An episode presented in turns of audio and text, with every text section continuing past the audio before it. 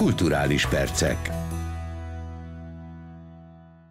Köszöntöm hallgatóinkat, Exterde Tibor vagyok. A következő fél órában az Inforádió eheti kulturális anyagaiból válogatunk. 71 éves korában elhunyt Morcsányi Géza műfordító, dramaturg, szerkesztő, a magbetű kiadó egykori igazgatója.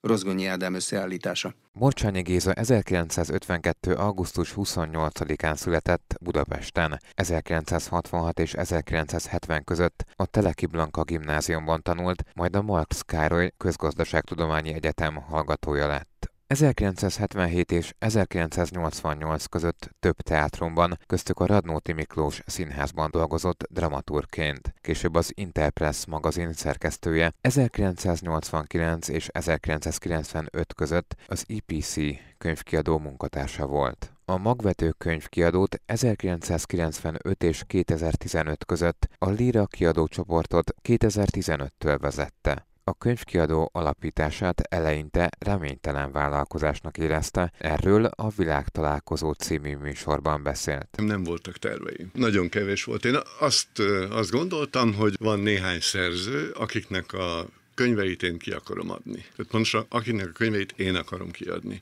Ennyi volt a, az igazi elszántság, és tulajdonképpen nem fogalmazódott meg bennem, de az attitűd az az volt, hogyha sikerül, sikerül, nem sikerül, nem sikerül. 40 éves voltam, azt hiszem, 41-2, tehát már nem voltam olyan, aki, akiben nem tudom én milyen kontrollálatlan tüzek lobognak, és még olyan sem voltam, hogy attól kellett volna tartanom, hogy a nyugdíjamból nem fog tudni megélni, és ilyen fogunk halni a családommal. Nekem van egy fantasztikus feleségem, aki valószínűleg elég erejű, hogy mondjam, verbális készséggel rendelkezik ahhoz, hogy nekem azt tudja nagyon sok esetben, és ebben az esetben is mondani, hogy át tud billenteni az ingadozáson. Morcsányi Géza munkásságát több díjjal ismerték el. 1999-ben Jászai Mari, 2004-ben Gemini, 2005-ben Budapestért díjat és a Magyar Köztársasági Érdemrend tiszti keresztjét vehette át. 2017-ben egyik főszereplője volt Enyedi Ildikó aranymedvedíjas alkotásának a Testről és Lélekről című filmnek. Azt álmodtam, hogy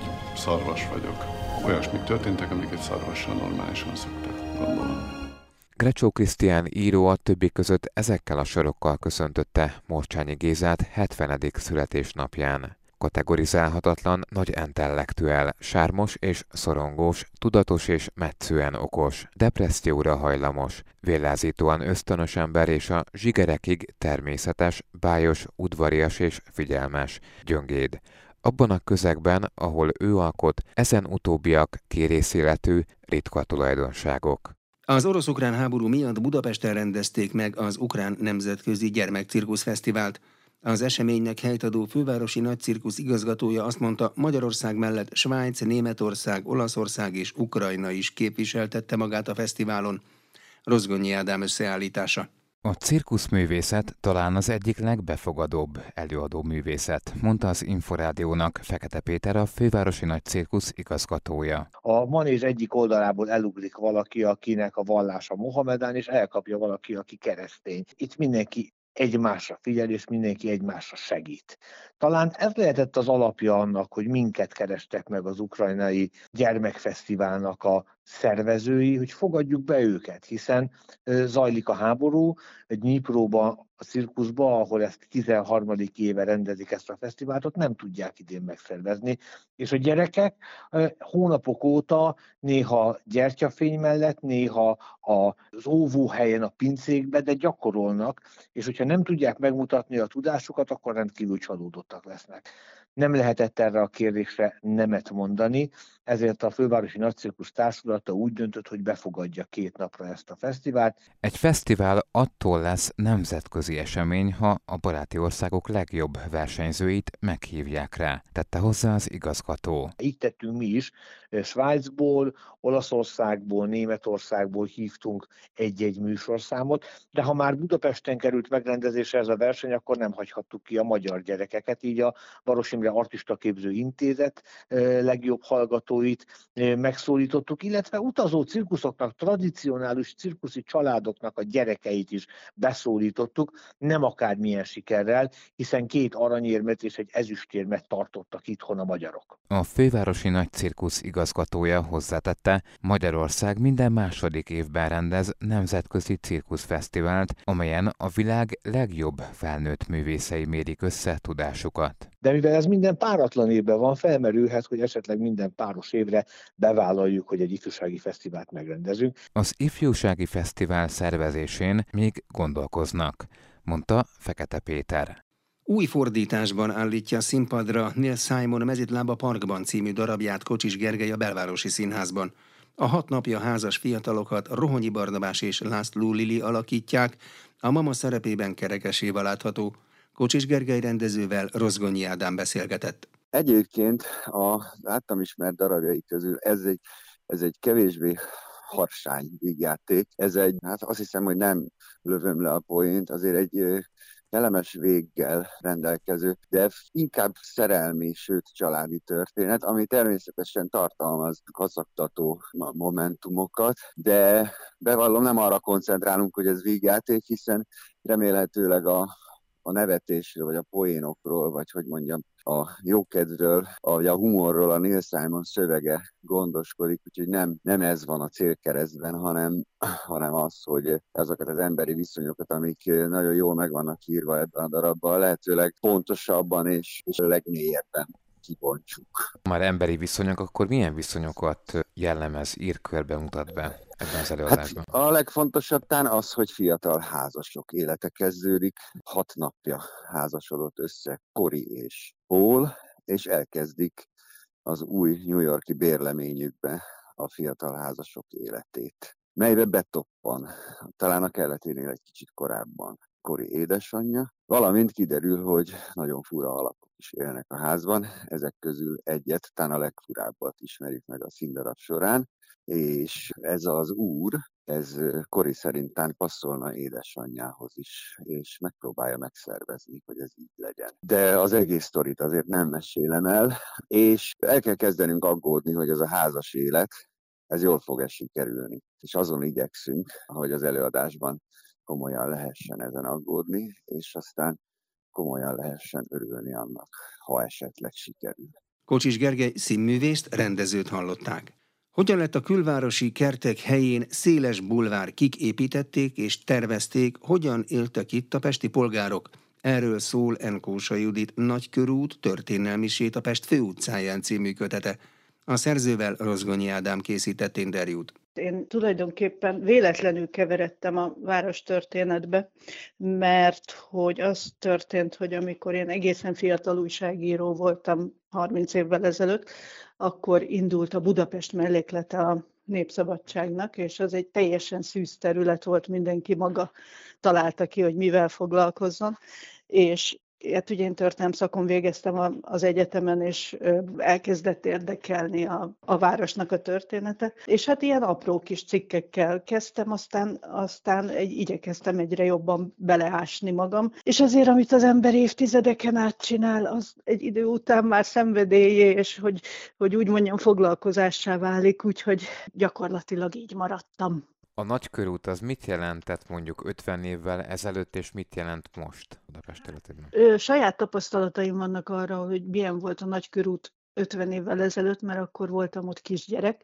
Még a nagymamám és a nagypapám költözött be 1940-ben a Tűzoltó utca és a Ferenc körút sarkán álló házba, a Ferenc körút 39-be, és hát a anyukám is ebbe a házban lakott értelemszerűen, ott születtünk mind a ketten a testvéremmel, és, és a szüleim egészen a, a halálukig ebben az épületben éltek, úgyhogy, úgyhogy nekem tényleg fél évszázados tapasztalatom van arról, hogy milyen volt a nagy körút és hogyan változott meg. Azt a közhelyes választ tudom erre adni, hogy az eredeti funkciója, amelyet még tulajdonképpen 150 évvel ezelőtt vett föl, tehát hogy egy, egyrészt egy főközlekedési útvonal legyen, másrészt a városi életnek egy szervező tengelye, azáltal, hogy a, a, az, a lakóházak aljában mindenütt üzletek voltak. És így módon a polgárok itt olyan bevásárlási lehetőséghez jutottak, amelyik nem a belváros eleganciája, de nem is a külváros, hogy is mondjam, olcsóbb termékeit kínálta, hanem, hanem egy, egy jó polgári színvonal mutatkozott meg ebben a bevásárlási lehetőségben. Tehát ez a fajta életforma, ez még az 1960-as években is tökéletesen érzékelhető volt. Tehát az emberek karácsony előtt a nagy körútra jártak vásárolni, meg az, a Rákóczi útra, és ez, ez megmaradt mindaddig, amíg a plazák meg nem születtek a városban és a város körül, mert az olyan szinten szívta el a, a vásárlóerőt, meg a polgárok érdeklődését, hogy már nem tudta fenntartani a város. És ugye e, ebből következik az, amit látunk, hogy, hogy ami 150 évvel ezelőtt, de 50 évvel ezelőtt is egy, egy azért jól karban tartott, folyamatosan tisztított, rendőr által felügyelt közterület volt, az, az már azért megkopott, elpiszkolódott, kevesebb a figyelem. Ez a nagy bulvárja a városnak, ez, ez sajnos már a, talán a megkopott a legjobb kifejezés, de nem, már nem az a, az, a, az a fényes sétára csábító útvonal, amelyiknek én gyerekként is láttam, és hát ami indulásakor volt. Enkósa Juditot hallották a Nagykörút történelmi séta Pest főutcáján című kötetéről. A kollégák által odaítélt díjnál nincs nagyobb elismerés, mondja Márkus Luca, aki az Inkognito és a Szeged-Szeggel című előadásokban nyújtott alakításaiért a Vixinház társulatának titkos szavazása alapján 2022-ben elnyerte a Rutkai Éva emlékgyűrűt. Az Inforádiónak adott interjúban úgy fogalmazott, azokat tekinti példaképeinek, akik körülveszik és valódi kapcsolódása van a lelkesedésükhöz, szakmai alázatukhoz. Rozgonyi Ádám interjúja.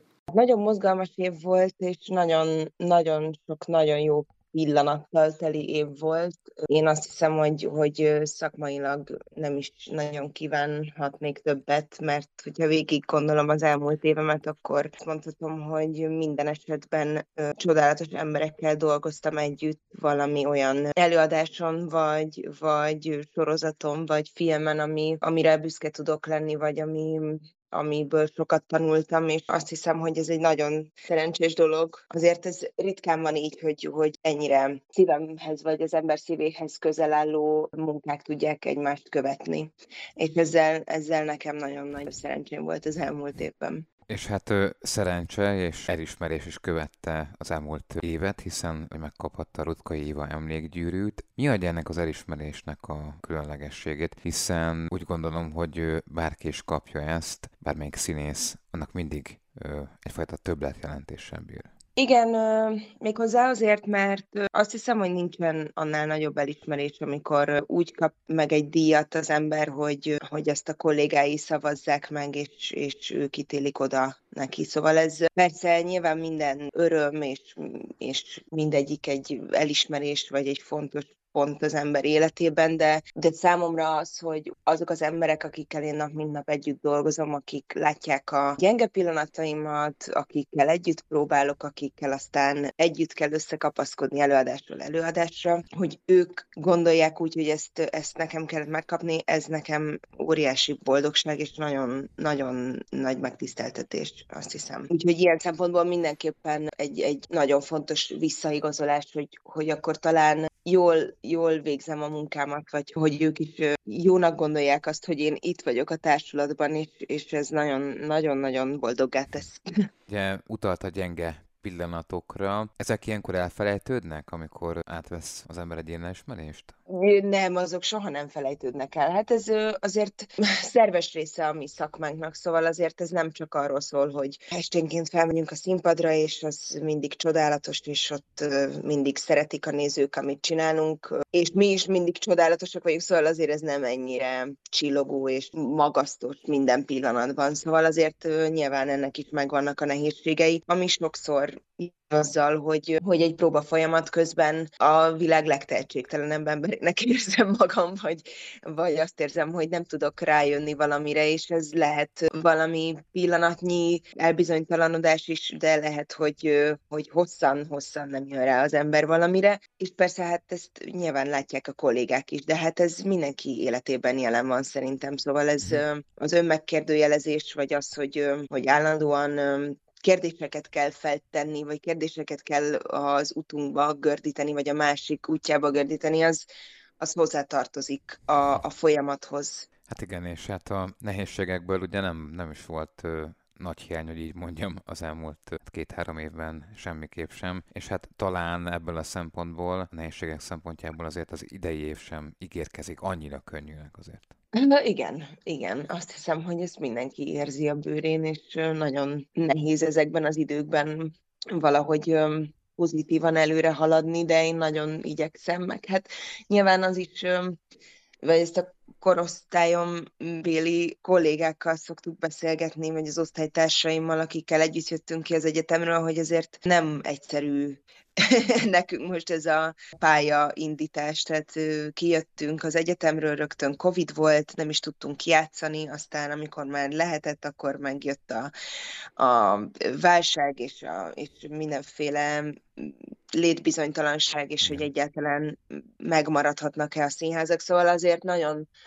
nincs, nincs, nem vagyunk könnyű helyzetben, de, de de ezekkel együtt is azt mondhatom, hogy én nagyon hálás vagyok, hogy egyáltalán van munkám, vagy van egy olyan biztos pont az életemben, amire számíthatok, és itt társulattagja lehetek, szóval azért innen nézve nekem ez mindenképpen egyszerűbb, és tudom, hogy, hogy nagyon sok kollégámnak még annyival is nehezebb, hogy, hogy mondjuk nem tartozik egy társulathoz, és hát ezekben az időkben azért így ö, szabadúszóként, vagy így lebegve szerintem nagyon-nagyon nehéz lehet ö, napról napra úgy hittel belemenni a dolgokba, mert, mert hú, hát nem, nem egyszerű most, tényleg nem egyszerű. De az, az meg csodálatos számunkra is itt a Víg Színházban, hogy, hogy a nézők nagyon kitartanak mellettünk, és itt vannak velünk, és teltházakkal mennek az előadások, szóval ez, ez fantasztikus, mert enélkül sokkal nehezebb helyzetben lennénk. Ilyen időszakban szakmai szempontból is kell fogodzókat találni? Hát azt hiszem, hogy a szakma vagy a színház az egy olyan dolog, ami amúgy ezeken át tud segíteni. Vagy az, hogy, hogy így 10-től 2-ig próbálunk, vagy 6-tól 10-ig este, vagy, vagy 7-től előadásunk van, az mindenképpen az a néhány óra, az, az kiszakít, vagy ki tud szakítani minket a, a valóságból, vagy a jelenünkből. És persze ez egy óriási fogózkodó egyébként a, a hétköznapjainkban. De én azt hiszem, hogy, hogy a színház ilyen szempontból is csodálatos, hogy valahogy ezeket a dolgokat el tudja feledtetni, és, és én ezért is nagyon-nagyon szeretem.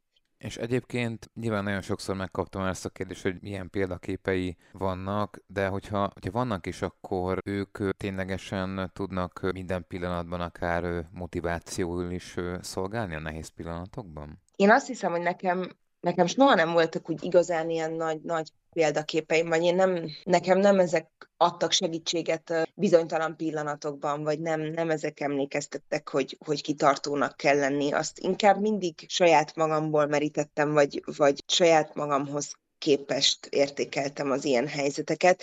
Persze voltak nagy színészek, akik, akiket nagyon szerettem, meg a mai napig nagyon szeretek, és, és rajongva tudok nézni mondjuk a tévében, vagy a színpadon, de, de nekem azt hiszem, hogy az igazi példaképek azok, azok az emberek, akik, a, akik körülvesznek, és akiket látok dolgozni. Tehát akikkel van valódi kapcsolódásom, és persze tudok ilyet mondani a színházból, akikkel együtt dolgozom, és akiknek a, a a lelkesedése, vagy a munkabírása, vagy egyszerűen az a, a, az alázat, amivel bejönnek nap mint nap, az, az igenis nagyon, nagyon példamutató Nekem például most ilyen volt Kovács Patriciával találkozni, ugye én, én most dolgoztam vele először az Inkognitó című előadásunkban ebben az évadban, és mondjuk látni őt, ahogy dolgozik, meg ahogy a kollégáihoz viszonyul, vagy, vagy amilyen lelkesen tud jelen lenni, az, az például nagyon, nagyon jó iránytű tud lenni számomra, hogy valahogy azt szeretném, hogy majd engem is így lássanak az egyetemről fiatalon kijövő egyetemisták, szóval amikor annyi idős leszek, mint mondjuk a Patricia. Tehát ezek hm. va- vannak igen ilyen, ilyen iránymutató dolgok. Ön szerint ennek a lelkesedésnek a megőrzése az mitől függ egyébként? Tehát ez egy egyéniségbeli kérdés, vagy abban áll, vagy pedig másképp is hát megőrizhető. Tehát nem, nem kell úgymond vele született képességének lenni az embernek. Szerintem ez nagyon, nagyon alkat kérdésre. És, és valószínűleg nincs is erre egy ilyen egységes megoldás, vagy, egy, vagy én nem is tudok erre receptet mondani, és, és azt látom a, az idősebb kollégákon is, hogy ez, ez mindenkinél nagyon más, hogy alakul, és nyilván nagyon különböző sorsokat lehet itt végigkövetni a színházban, de Nyilván én csak, én csak saját magamról tudok beszélni, és arról a nagyon kevés évről, ami, ami mögöttem van még a szakmában, szóval azért én nem tudok ilyen nagy életbölcsességeket szolgálni, de, de azt tudom, hogy nálam például nagyon, nagyon fontos az, hogy, hogy persze csodálatos dolog a színház, és nem is tudnám máshol elképzelni az életemet, és tudom, hogy ezt szeretném csinálni, amíg lehet, de emellett nagyon fontos, hogy az életben más területeken is megtaláljuk a, a kis kapaszkodóinkat, vagy, vagy olyan dolgokat, amikért tudunk lelkesedni, vagy amik megnyugtatnak, vagy pihentetőek, szóval, hogy, hogy én, én nagyon abban hiszek, hogy, hogy a színházon kívüli életem ben is valahogy megtaláljam a motivációmat, és, és hogy ez ne csak a színházhoz kötődjön. És nekem, hál' Istennek van egy csomó ilyen dolog az életben, ami, ami nagyon, nagyon kielégít, és nagyon, nagyon szeretem, hogy, hogy mással is foglalkozhatok, és mondjuk ilyen a főzés, a gasztronómia, ilyen a kézműveskedésnek nagyon sok területe, vagy a, a természet, vagy szóval, hogy olyan sok ilyen dolog van, ami, ami ilyen pillanatnyi örömöket tud okozni, és, és én azt érzem, hogy ezek, egyrészt ezek hozzák meg számomra az egyensúlyt is az életemben, meg, meg hogyha ezek által fel tudok töltődni, akkor tudok igazán nagy játékkedvel bejönni a színházba is. Márkus Luca színművészt hallották. Az elmúlt fél órában az Inforádió eheti kulturális anyagaiból hallottak válogatást. A kulturális rovat vezetője Kocsonya Zoltán, a felelős szerkesztő Király István Dániel és a szerkesztő Rozgonyi Ádám nevében is köszönöm figyelmüket. Exterde Tibor vagyok. A kulturális perceket hallották.